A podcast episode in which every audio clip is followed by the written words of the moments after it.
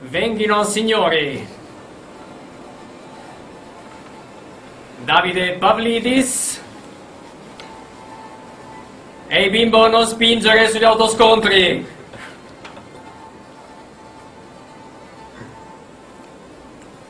Va bene, basta con questo brano insostenibile di quel gruppo sopravvalutatissimo che sono gli Heroic Soap, concordi Davide? Beh, abbastanza, abbastanza, Ecco, con un nome così. più al microfono, Davide. Pavlidis, pittore bolognese e greco.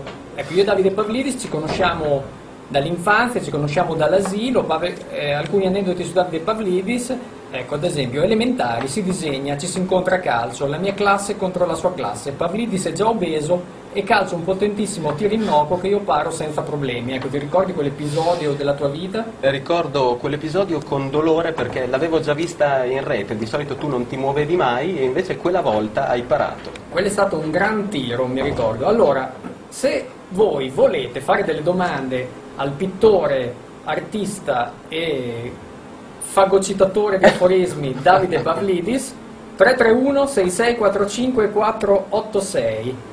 E invece se volete proprio telefonare a Davide Pavlidis 051 66 45 486. E quindi io potrei adesso lanciare una cosa, vediamo se ci riesco da solo perché poi mi hanno lasciato da solo, avete capito? Quindi non lo so come si... E allora vorremmo lanciare questa bellissima sigla. Un giorno da pecora che cento giorni a Regina Celi a raccogliere saponette.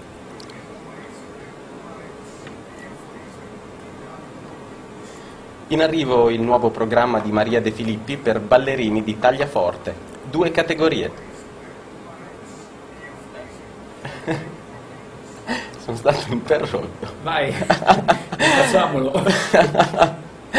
In arrivo il nuovo programma di Maria De Filippi per ballerini di taglia forte. Due categorie, panza classica e panza moderna.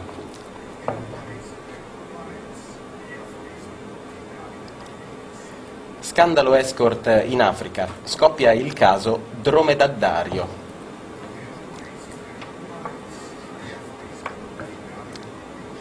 Per rimanere in tema, a Palazzo Grazioli va di moda un sano stile di vita. Si beve latte frescort.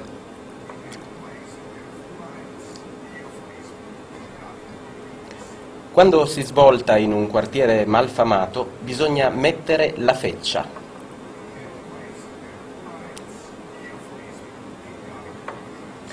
In Afghanistan spopolano nelle stazioni radiofoniche locali le hit di Adriano Talebano.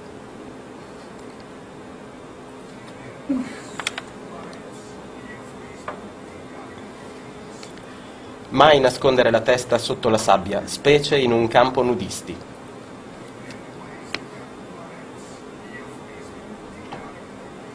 Anni fa lavoravo in nero, poi fui picchiato da alcuni membri del Ku Klux Klan. Quanti sono?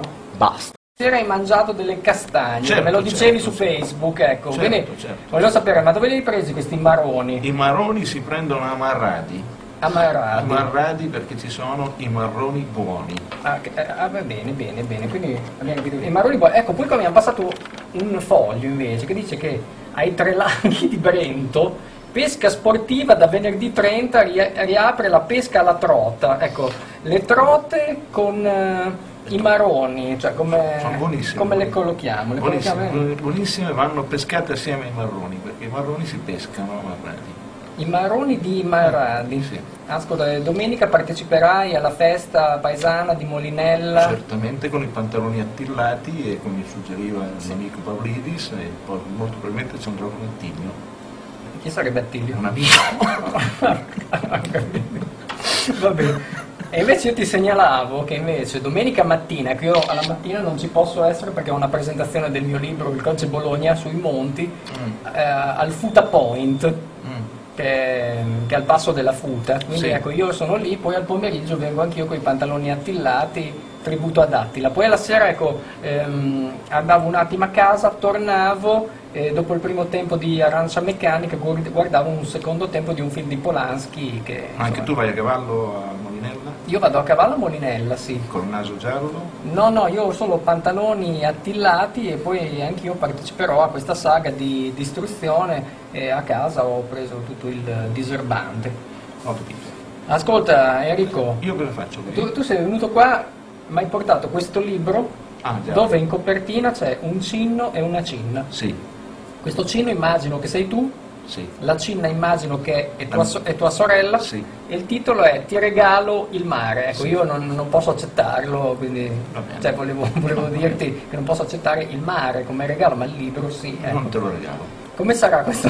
Come sarà, que- com'è questo libro? Ecco, dici un attimo in due parole che dopo io lancio la pubblicità e dopo torniamo con te a parlare di robot, di libri e di castagni. No, tu dai per scontato che mi conoscono tutti, in realtà non mi conosce nessuno, io faccio il giornalista, scrivo di mare e ho fatto diversi libri sul mare, poi mi diverto a fare il surrealista con Pavlidis su Facebook e ho fatto anche altre cose surreali in una vita surreale, ma sono un giornalista di mare. Una telefonata di mare. Pronto? Grazie.